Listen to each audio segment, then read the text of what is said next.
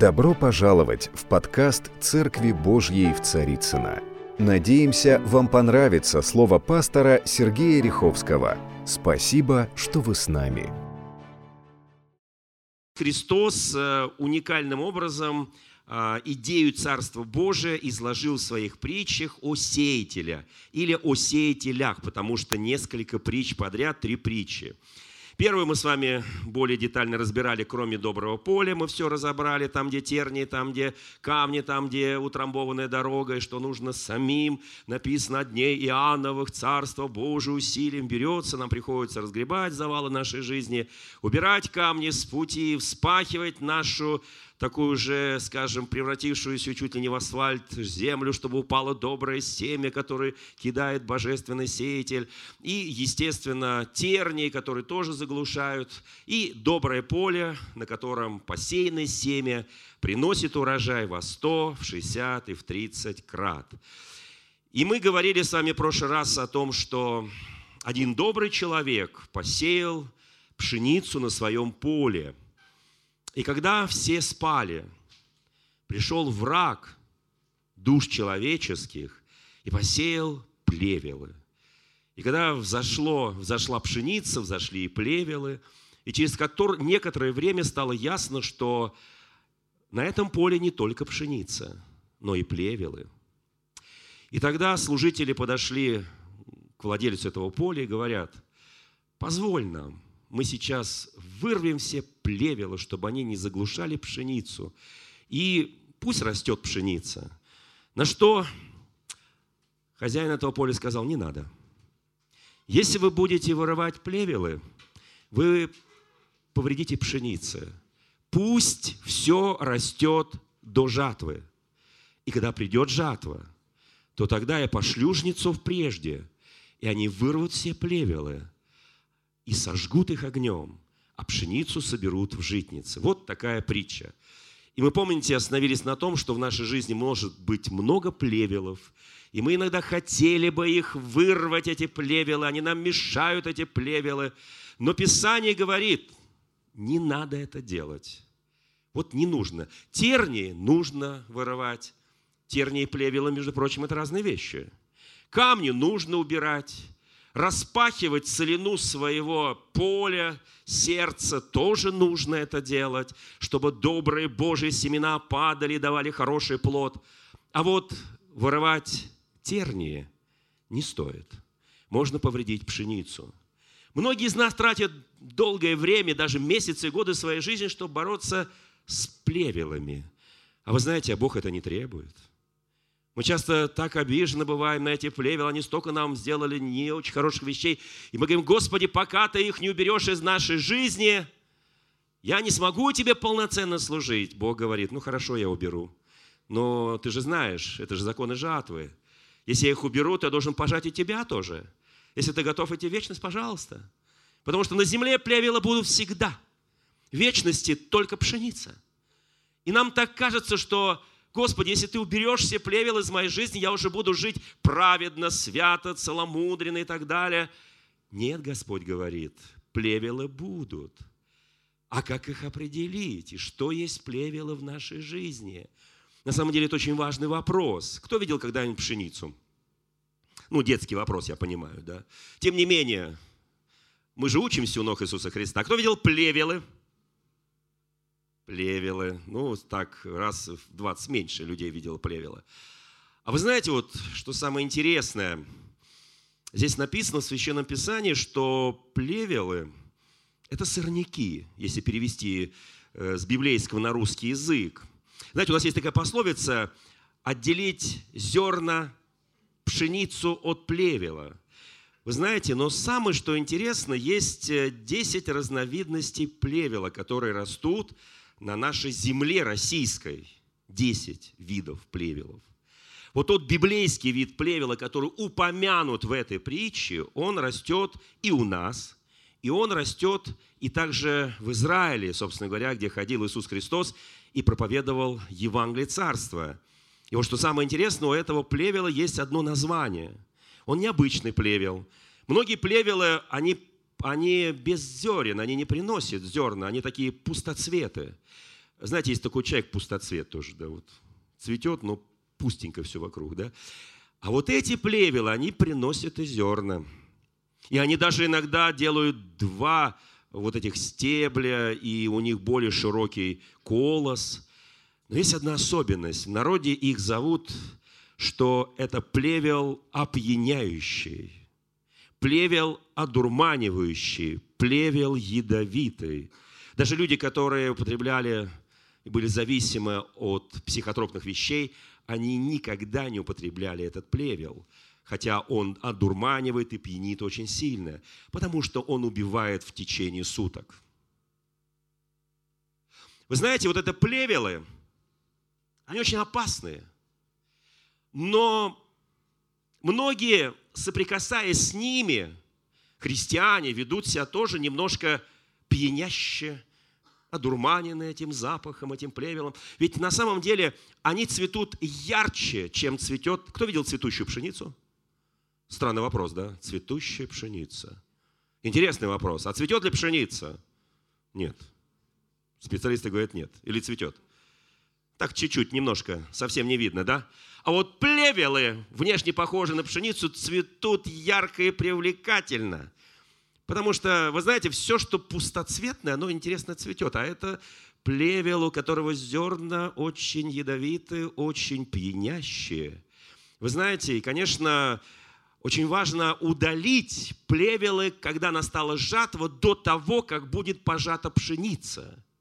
Когда пшеница уже нальет свой колос, когда семена нальются, и вот тогда служители или жнецы по-другому, да, они выходят чуть раньше и удаляют плевелы. Потому что если плевелы попадают там, где будет пожата пшеница, то эти ядовитые, пьянящие зерна, они будут портить и хлеб, и они будут портить муку, они будут портить пшеницу и вкус, и не дай Бог еще отравиться этим. Поэтому плевелы, вы знаете, на самом деле, когда мы говорим о плевелах, мы должны понимать один важнейший библейский закон. Плевел, он всегда, знаете, написано, имеющий вид благочестия, но силы его отрекшиеся. То есть плевелы, они имеют вид благочестия, они имеют вид колоса, они даже имеют вид налитого колоса, но силы его отрекшиеся, то есть Божьи силы отрекшиеся, они чрезвычайно ядовиты. И всякий раз, когда мы соприкасаемся с этими плевелами, мы чувствуем, что-то коснулось моей души, что-то ужалило меня, что-то опьянило меня, потому что я коснулся плевел. При этом Бог говорит, плевелы вырывать не стоит. Пусть они растут до дня жатвы. И когда придет жатва, они будут пожаты прежде. И затем пшеница будет пожата и собрана в Божье хранилище, в Божьи амбары великая жатва Божия. Все эти три притчи начинаются словами «Ибо Царство Небесное подобно сеятелю». Царство Небесное подобно. Это очень важный вопрос. Вы знаете, когда мы говорим о этих сорняках, об этих злаках, которые одурманивают, которые ядовиты, и, к сожалению, иногда у нас на распознание всего этого уходят годы – Помните, мы говорили о горшечнике и глины, когда Господь сказал Иереме спуститься в дом горшечника и посмотреть, как горшечник на кружале работает, как он делает сосуд. И написано, что под руками горшечника сосуд развалился. Вы знаете, это могут быть любые обстоятельства жизни, это могут быть любые проблемы жизни, когда ты разваливаешься, когда под давлением руки горшечника ты не выдерживаешь давления, потому что написано в Священном Писании в Евангелии от Матфея, от дней Иоанновых, Царство Божие будет браться усилием, и прилагающие усилия наследуют Царство Божие. Не просто так, послушайте, мы не просто так находимся вот в этом Царстве Божьем, мы находимся в том месте, где Бог делает Царство Божие, и там действуют Его законы. И когда мы все распахали, мы убрали э, со своей э, пути там камни, мы э, все сделали, чтобы не было вот все, что мешало, там терни и прочее. Но послушайте, друзья мои, мы иногда забываем, что мы иногда настолько, вот помните, я говорил эту фразу, хочу ее повторить. Бог нам очень много дает на самом деле. Вот мы сегодня на первом утреннем богослужении встало вот несколько человек, которых Бог чудесным образом исцелил. Вот вы слышали, да, свидетельство нашего брата Андрея, он занимает высокий пост в Министерстве обороны, и вот только недавно был в Сирии и так далее. И э, чудесное исцеление, удивительное исцеление. И еще несколько человек, которые были на утреннем богослужении, они пережили исцеление, мы за них молились, они исцелились. Они говорят, мы сдали анализы, а врачи говорят, все у вас хорошо, все, радуйтесь. Вы знаете, драгоценные, знаете почему? Потому что мы можем по-разному жить. Можем мелко мыслить, можем глубоко, можем жить мелко, мечтать мелко, верить мелко, а можем по-крупному. Вот когда ты стал христианином, и Бог тебя родил свыше, и облег тебя силой свыше, и дал тебе дары Духа Святого, ты уже не можешь жить мелко, мыслить мелко – мелко отношения строить с людьми. Все должно быть по глубине. Потому что за притчей о сеятеле и жатве, когда плевелы будут удалены прежде пшеницы, следует еще одна важная притча. Она очень хорошо называется «Притча о поле, на котором на своем поле». Вот у нас у каждого есть свое поле – оно в сердце, оно в жизни. Мы что-то сеем туда. Есть законы жатвы, что человек посеял, то пожал. Сеющий в плоть пожинает плоть, сеющий в дух пожинает дух и так далее. Сеющий одно семя пожинает много семян, ну и так далее. Есть свои законы жатвы. Но послушайте, драгоценные, у нас у каждого есть поле, мы сажаем что-то в это поле. И вот здесь написано последняя вот эта притча о, о сеятелях, скажем так. Вот как она начинается в 13 главе. Очень удивительно, да? Смотрите, Иную притчу с 31 стиха 13 главы предложил он им, говоря, «Царство Божие подобно зерну горчишному, которое человек взял и посеял в поле своем». Заметьте, не на чужом поле. Мы на своем сеем. Почему я никогда не буду никому завидовать? О, у него лучше вот это, у него больше вот это, у него вот это, вот это, вот это дети послушнее, жена красивее, муж более мужественный или еще что-то такое, и там что-то есть уже в доме и так далее, вокруг дома. Я никогда не буду завидовать, потому что я знаю законы Царства Божьего. Я сею на своем поле. Я не сею, потому что у соседа всегда трава за забором зеленее. Кто понимает эту прописную истину? Всегда зеленее, смотришь зеленее. А сосед смотрит на тебя и говорит, у него зеленее. Вы знаете, вот эта вот зависть, это такая плохая штука. И я сею на своем поле. И я буду жать на своем поле. Это законы жатвы. И написано, кто видел, вот знаете, вот э, горчичное зерно, оно настолько маленькое, что если я нечаянно, нечаянно вот, ну вот просто дыхание чуть больше сделаю, оно улетит. Оно мизерное, маленькое. Вот почему, когда Иисус Христос с учениками спустился с горы преображения, тоже написано в Евангелии от Матфея, когда он спустился с горы преображения, то он сказал важнейшую вещь. Там, помните, был мальчик, который был одержим, и девять учеников, девять апостолов пытались изгнать из него нечистого духа, у них не получалось. Иисус сошел, и отец говорит, вот твои же, твои гнали, не смогли. И да, Иисус повелел, и дух нечистый вышел, и ученики говорят, учителя, почему-то мы не смогли. Он говорит, все просто, друзья мои.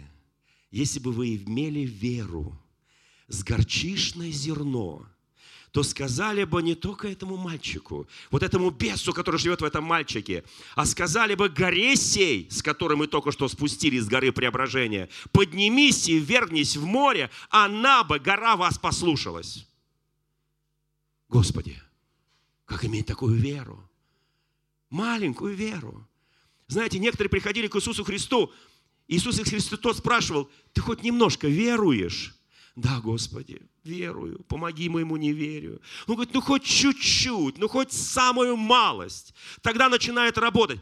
Это не имеет отношения к мертвым, которых Иисус воскресил. Вы себе представьте картину. Приходит Иисус Христос в город, где там Вифания, да, к Лазарю, который четыре дня в гроба и спрашивает Лазарь, заходит к нему в гробницу, говорит, Лазарь, тебе бы хотелось, чтобы я тебя воскресил? Ну так на секунду его... Я даже представить не могу, что он будет говорить мертвому.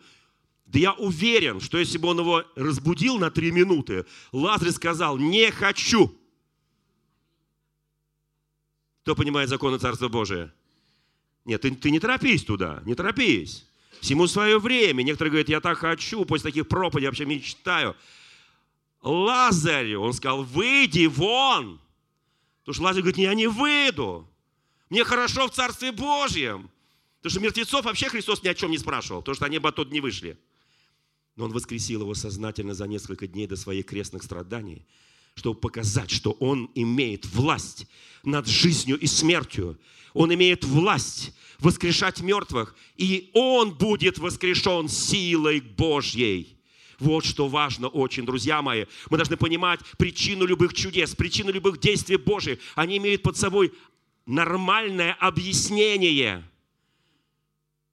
Даже мому хочется жить. Это нормальное объяснение тоже. Мало кто хочет, вот сам готов вот пойти вот на крест там ради всех. Это смог сделать только Иисус Христос. Ну давайте посмотрим. Маленькое горчичное зерно. Если это горчичное зерно не будет – не будет посажено. Вот само горчичное зерно, да, любое зерно имеет в себе самом жизнь. Так говорит Священное Писание. Бог создал семена, и они в себе самом имеют жизнь. Но это семя, чтобы оно явило эту жизнь, должно быть посеяно на поле твоего сердца. Вот тогда будет явлена жизнь. Семени нужно поле, нужна земля – Семени нужно, чтобы была хорошая атмосфера, солнце, чтобы поливал дождь. Вы знаете, в нашей жизни не так много солнца на самом деле. Я сейчас не говорю про погоду, про июнь 17 года, я сейчас не об этом, что снег выпадал в начале этого месяца, я сейчас не об этом.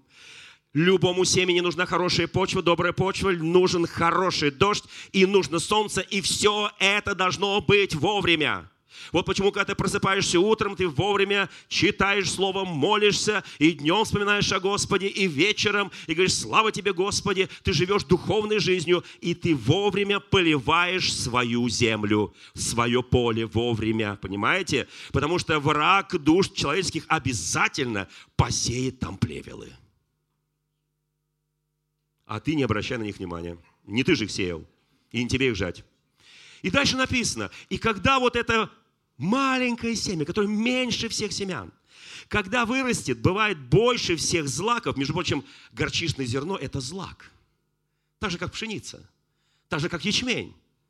Это не дерево, но написано, и оно становится деревом, так что прилетают птицы небесные и укрываются в ветвях его. Вы знаете, столько сегодня птиц небесных, которые ищут, где бы нам укрыться – у людей верующих, у людей, которые посеяли на своем поле, на поле своего сердца. Это маленькое семя горчишного дерева, горчишное семя, которое вырастает, становится деревом. И птицы небесные там укрываются. Кому нравится, что в твоем дереве прячутся птицы небесные. О птицах небесных священно говорит, Писание вообще уникально. Они не жнут, не сеют, не поливают. А Отец Небесный их питает. Через кого? Через тебя. У нас тут прекрасные программы, видите, да, и гуманитарные, всякие. Когда мы кормим бездомных, когда мы кормим голодных и так далее. Это птицы небесные, которые собираются под ветви твоего дерева, которое было маленькое горчичное зерно, такая маленькая вера, маленькая-маленькая, такая ничтожная. И ты даже говорил, Господи, ну дай мне мощную веру, чтобы выросло мощное дерево. Бог говорит, я тебе даю маленькое веру, как маленькое горчичное зерно. Посади его. Потому что если ты будешь носиться с этим горчичным зерном и говорить, у меня есть горчичное зерно, у меня есть горчичное зерно, у меня есть горчичное зерно, у меня есть вера с горчичное зерно, Бог говорит, слушай, посади его наконец. Что ты с этим, помните, как один талант закопал, а два таланта умножились, а пять талантов умножили. Кто помнит притчу о талантах, да? Вот это то же самое. Ты носишься с этим талантом, а еще, не дай Бог, ты его еще и закопал, и говоришь, Господи, я что-то плодов не вижу. Он говорит, какие плоды, откуда? Посади его на своем поле.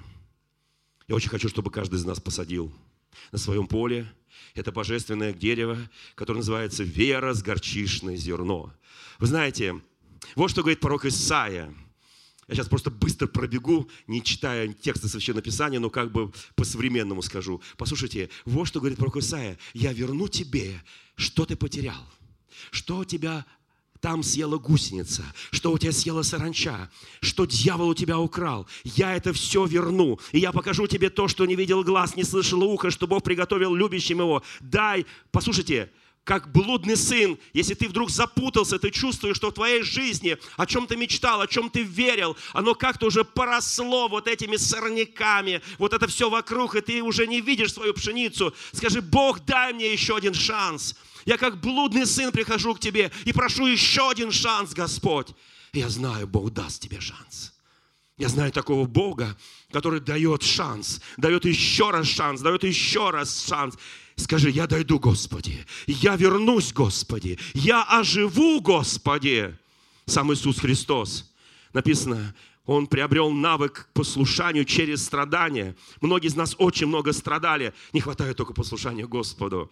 Я ждал, говорит Господь, когда ты научишься послушанию и перестанешь ныть и жалеть себя. Я это делаю не Ради чего-то, ради себя самого, Господь говорит у пророка Исаия. Ради себя самого я милую тебя в очередной раз. Знаете, 58 глава Исаия, так люблю эту главу. Там написано, в тот день, когда ты перестанешь, я сейчас не по тексту иду, в тот день, когда ты перестанешь обвинять всех вокруг тебя в твоих проблемах, которые ты сам на себя навлек за свои ошибки и научишься послушанию через то, за что пострадал, тогда я дам тебе то, что хотел тебе дать еще пять лет назад, десять лет назад. Но ты слишком много обвинял всех вокруг. Ты слишком много говорил, эти тернии, они заглушили, эти плевелы, они заглушили. Ты путал тернии и плевелы, ты вырывал то и другое, этим самым искалечил свою жизнь, и ты напился сорняков этого пьяного вина этих плевелов. Вот что говорит Писание. Я очень хочу, Господи, я очень хочу, не, не хочу еще ждать пять лет. Я хочу, Господи, сегодня получить. Я слишком много страдал.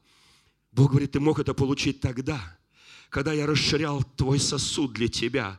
И я ждал, пока это произойдет. Но ты не захотел ждать. Ты хочешь хороших друзей, но постоянно ссоришься.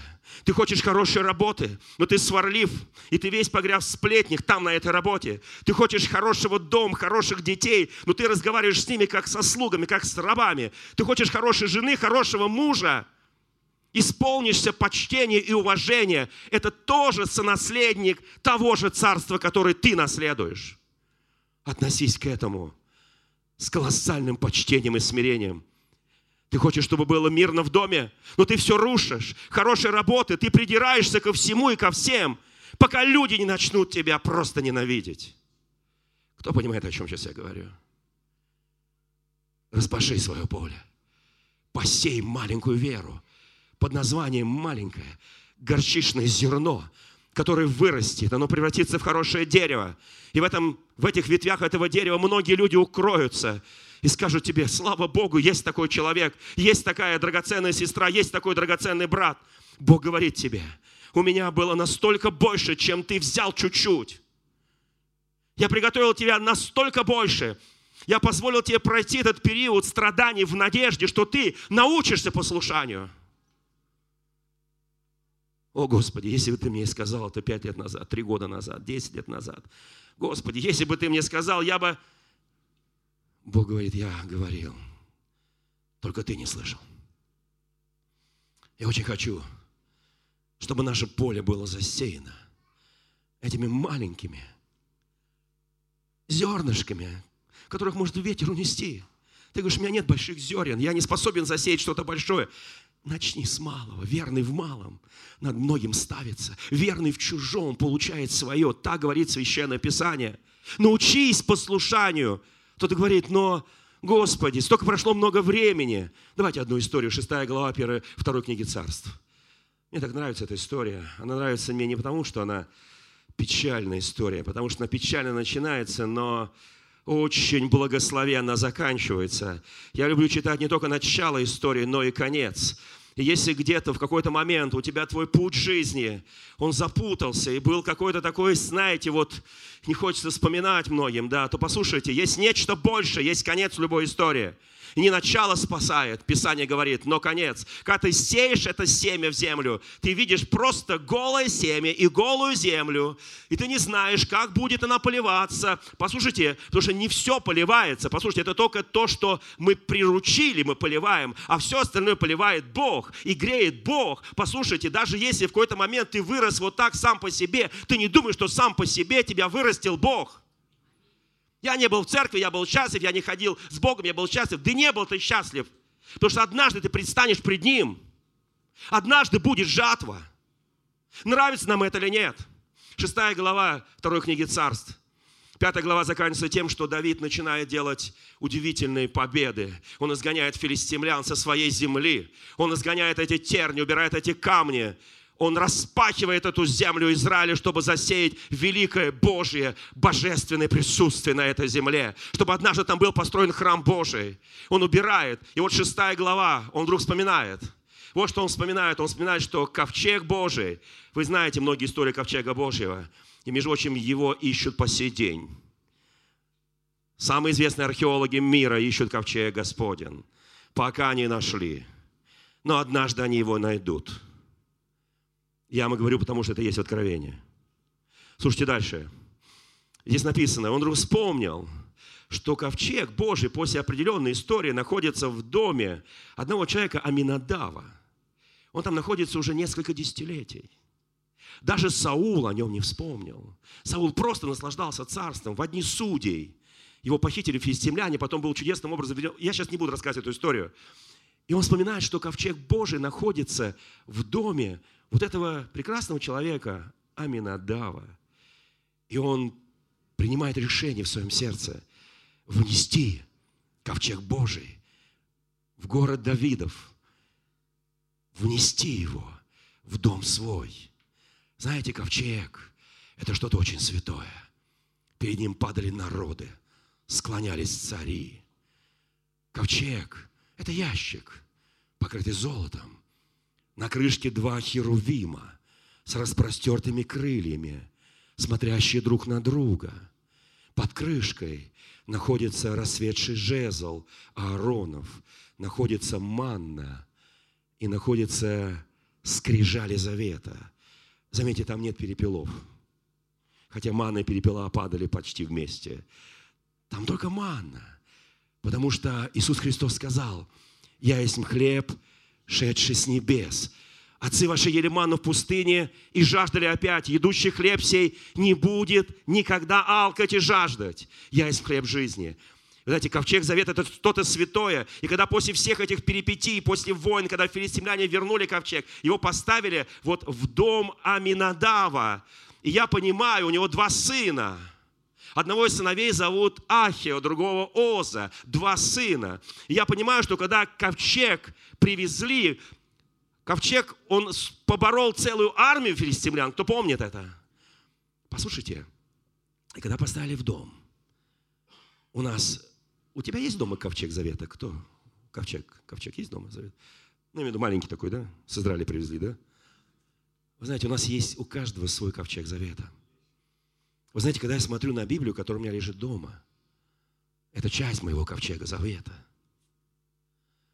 У многих она просто покрыта пылью. У многих целая библиотека Библий. 5, 10, 20. Собираем, коллекционируем вместо того, чтобы раздавать. Слушай, это же, это же хлеб, это Слово Божие. Зачем тебе 10? Оставь все две хотя бы. Да, ну три. Ладно, три, Бог любит троицу, оставь три, хорошо. Остальные подари, раздай, благослови, чтобы люди читали. Но я так. Послушайте, потому что это тоже часть ковчега, это тоже часть завета. Ковчег – это часть завета, послушайте. У тебя есть дома что-то святое, есть место, где ты молишься, место, где ты читаешь. Это место, где ты проводишь время с Богом, это твой ковчег. И вспомни, когда ты покаялся, уверовал, стал христианином, для тебя это было некая святыня. И когда в дом вот этого Аминадава принесли ковчег, я понимаю, что папа и два сына, они трепетно, маму не подпускали, не имела права женщина. Сейчас, слава тебе, Господи, все женщины имеют право. Слава Богу, мы живем в Новом Завете, в Завете с Иисусом Христом. Аминь. Скажите, сестры, аминь. Аминь. И вот послушайте, и они первые дни, первые недели, первые месяцы, они вытирали пыль, они мыли этот ковчег, они все, понимаете, делали. Потом проходили недели, потом проходили месяцы, потом проходили годы. И через годы папа говорит, дети, нужно пыль с ковчега, нужно очистить крылья херувимов. Только не заглядывайте туда. Филистимляне однажды заглянули, плохо кончилось. Просто, просто вытирайте его, накройте самой лучшей тканью, чтобы это было место святое в нашем доме. Говорит, пап, А кому он нужен? Он у нас годами стоит. Годами стоит. И он никому не нужен. Мы только убираемся и убираемся. Мы только отираем пыль, отираем. Мы только молимся около него. И все, что ли, пап? Что во всем Израиле только нам это нужно. Однажды наступает безразличие. Знаете, есть такое выражение сильное. Молчанием предается Бог. Однажды наступает время безразличия, когда тебя уже не волнует ковчег. Не то, что находится в этом, в этом ковчеге. Не эти скрижали, ничто, ни жезл, тебя уже ничто не волнует. Ты уже так привык к этому ковчегу, что он стал для тебя безразличным. Годы идут, годы, десятилетия, и вдруг дети прибежали, пап, дети уже взрослые, уже мужчины зрелые. Папа, там идет, смотри, Давид, с ним 30 тысяч вооруженных, там весь народ. Папа, они хотят. Ты знаешь, что ковчег востребуют, они скоро, через пару часов будут здесь. Оказывается, ковчег нужен всему Израилю. А он стоял у нас. Папа, у нас сегодня важный день. Папа говорит, быстро мойте всеми лучшими средствами, так, чтобы он блестел, чтобы золото блестело. Оттирайте, натирайте, потому что сегодня наш день, сегодня мы будем идти во главе шествия. Сегодня наша семья, весь Израиль увидит нашу семью. Им даже в голову не пришло, что последние годы они даже не смотрели на ковчег.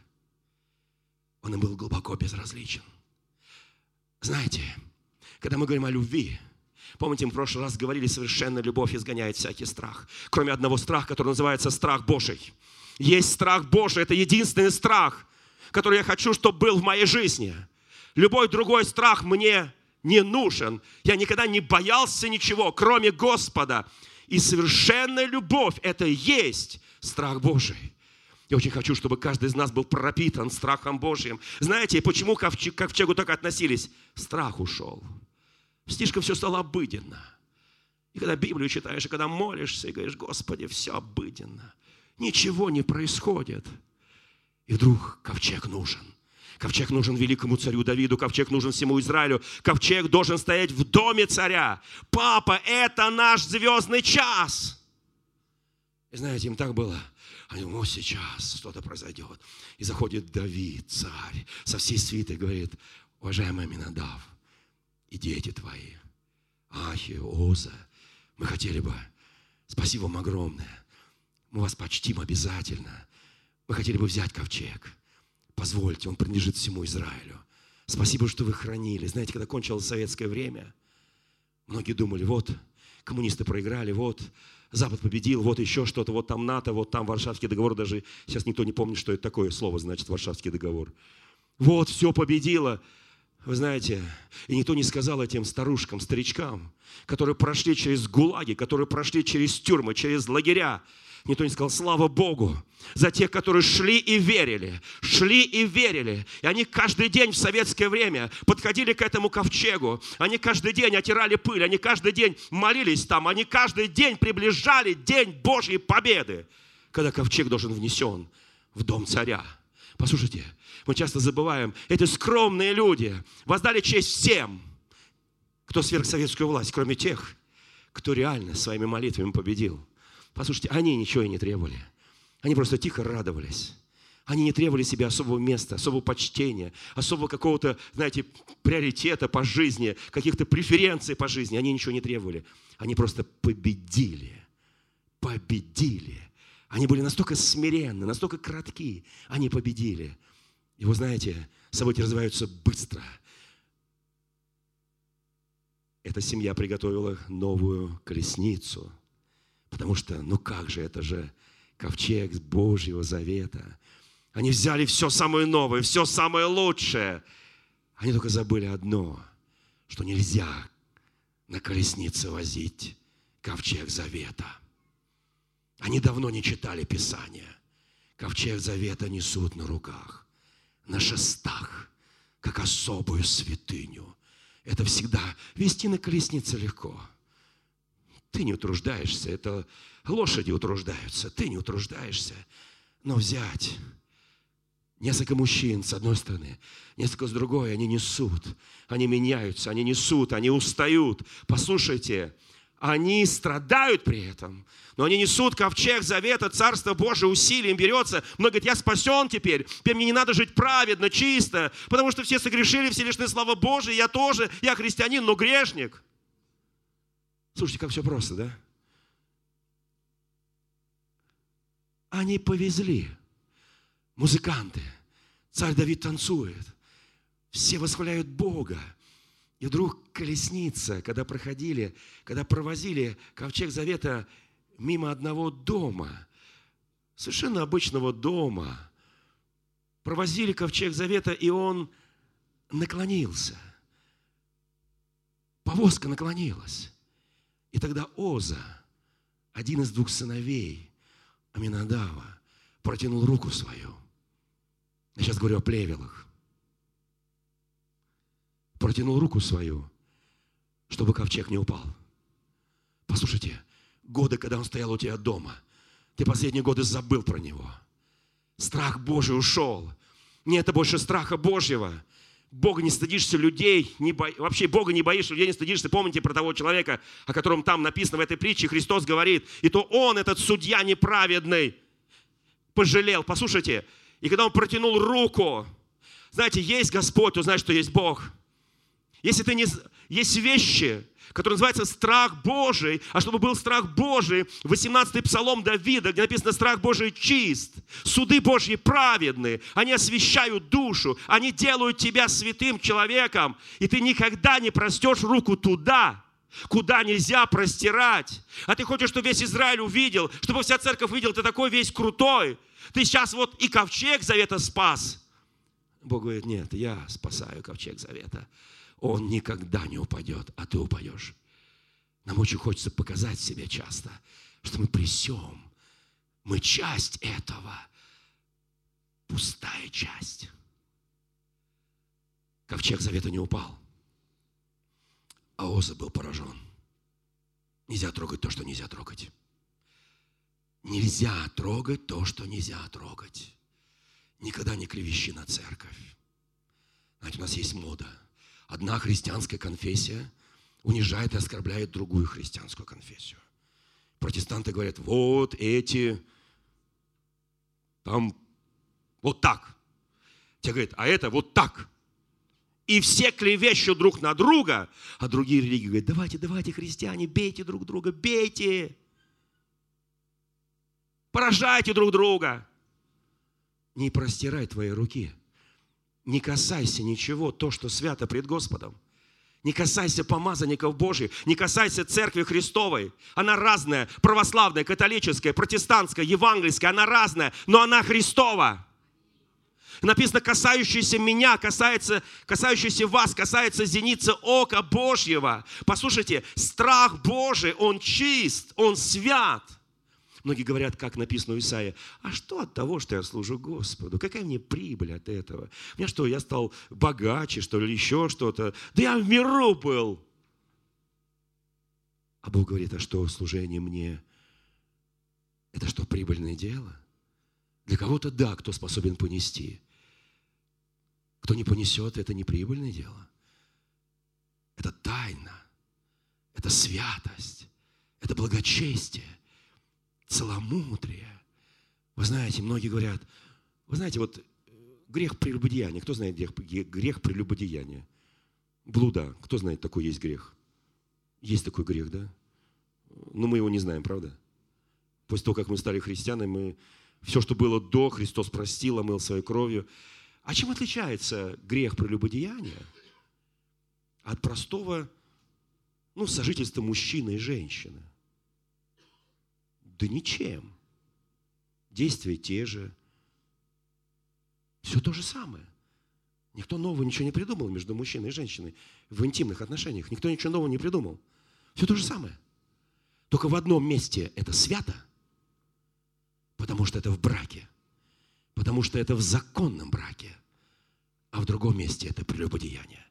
Все то же самое. Много говорит, а я не могу различить плевелы, не могу различить от колосьев. Слушайте, здесь все просто различается. Здесь все просто. Отдайте же кесарю кесарю, Богу Божие. Все очень просто различается. Если ты никому ничего не отдаешь, извини.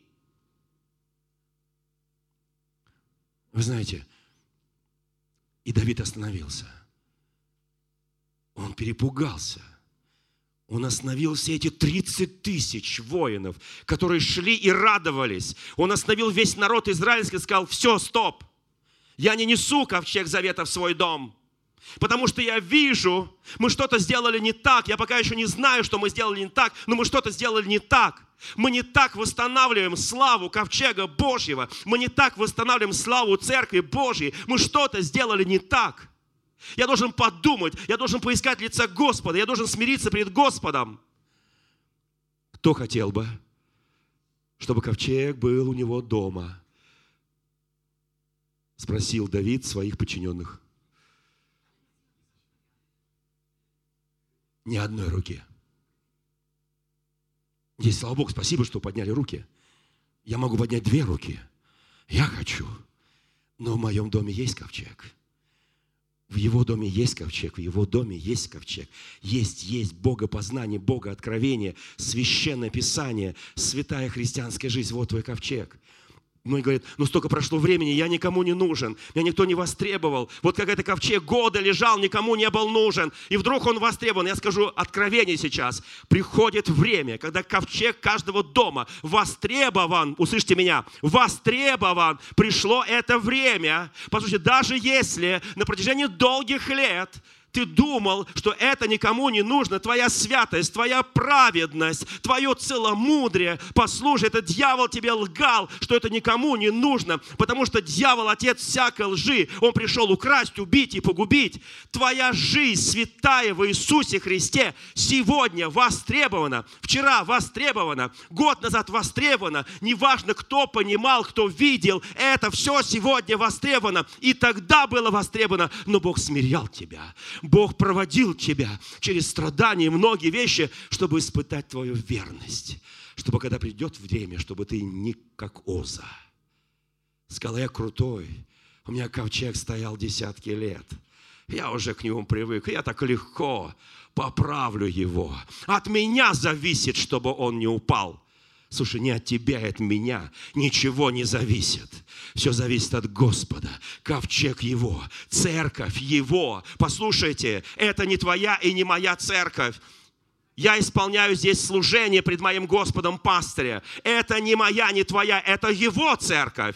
Вот почему в церкви Его законы, не мои законы, Его любовь, а не моя несовершенная любовь. Вот почему. Знаете, Давид говорит, кто? Кто готов? И один говорит, Авидар, Гифянин, Давид, я в страхе. Только что погиб Оза. И я понимаю, что такое ковчег. Но я смиренно прошу, раз ты боишься, Давид, пусть ковчег войдет в мой дом. Весь Израиль смотрел – как вышел этот смиренный человек. Авидар Гефянин, и аккуратно внесли ковчег в его дом. Он поставил его на самое главное место. Он накрыл его лучшей пурпурной тканью. Он заповедовал всем своим детям, всем своим домашним, чтобы они каждый день подходили к ковчегу, чтобы сдували с него пылинки, чтобы они поклонялись пред Господом около ковчега, чтобы они служили Господу. Прошел один месяц – Второй месяц. Третий месяц. И Давиду говорят, Давид, Господь благословил дом Авидара и все, что было у него ради ковчега Божия, то пошел Давид и с торжеством перенес ковчег Божий из дома Авидара в, до, в город Давидов. За три месяца, послушайте, за три месяца весь Израиль говорит, нам не нужно ковчег, мы боимся. А Видар Гефян говорит, я хочу ковчег. Скажи сейчас, я хочу ковчег. Скажи соседу, тебе нужен ковчег Божий, тебе нужна святость, тебе нужен страх Божий, тебе нужна праведность, тебе нужна благочестивая жизнь, тебе и мне это нужно. И дом твой, и дом мой будет благословен. Слава Господу! И тогда они взяли опять этот ковчег и торжественно несли. И каждые шесть шагов они приносили жертвы. Каждый, я не знаю, сколько там было километров, но каждые шесть шагов телец, овен, телец, овен, телец, овен. Кто скажет, «А зачем это, какая трата? животных. Мы просто всех съели. Слушай, а там написано, что все, что принеси в жертву, Давид раздал каждому по куску мяса жареного. Кто читает дальше? Мы дальше просто не читаем. Бог это принял, благоухание, говорит, ешьте, народ Божий. Кстати, в этот день накормили весь Израиль мясом. Праздник. Одна семья изменила весь Израиль.